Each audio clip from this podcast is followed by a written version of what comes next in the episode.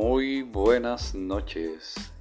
Red Pablo Noticias les saluda.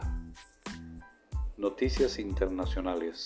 Reino Unido y Estados Unidos inician ya su programa de vacunación masiva contra el coronavirus con la vacuna de Pfizer y Biotech.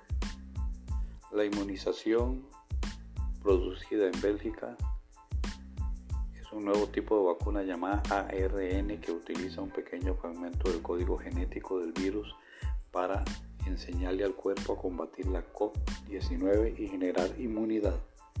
El resto de las vacunas, incluida la rusa, el Sputnik,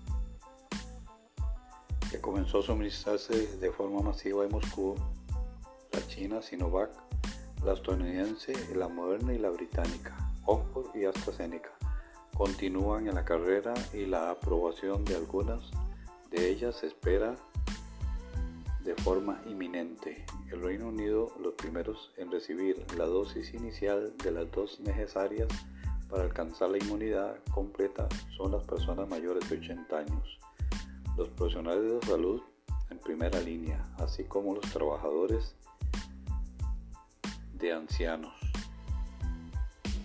mientras que la mayoría de la población espera con ansias que llegue su turno, hay quienes miran a la vacuna con recelo por las incógnitas que todavía no tienen respuesta. Una de las preguntas que se repite, aunque no necesariamente entre quienes están en desacuerdo con la vacunación, es que genera una respuesta inmune más fuerte, la infección natural o la vacuna. Hasta aquí las noticias internacionales para Costa Rica en vivo directo desde Alajuela, América Latina, el Caribe y el mundo. Red Pablo Noticias.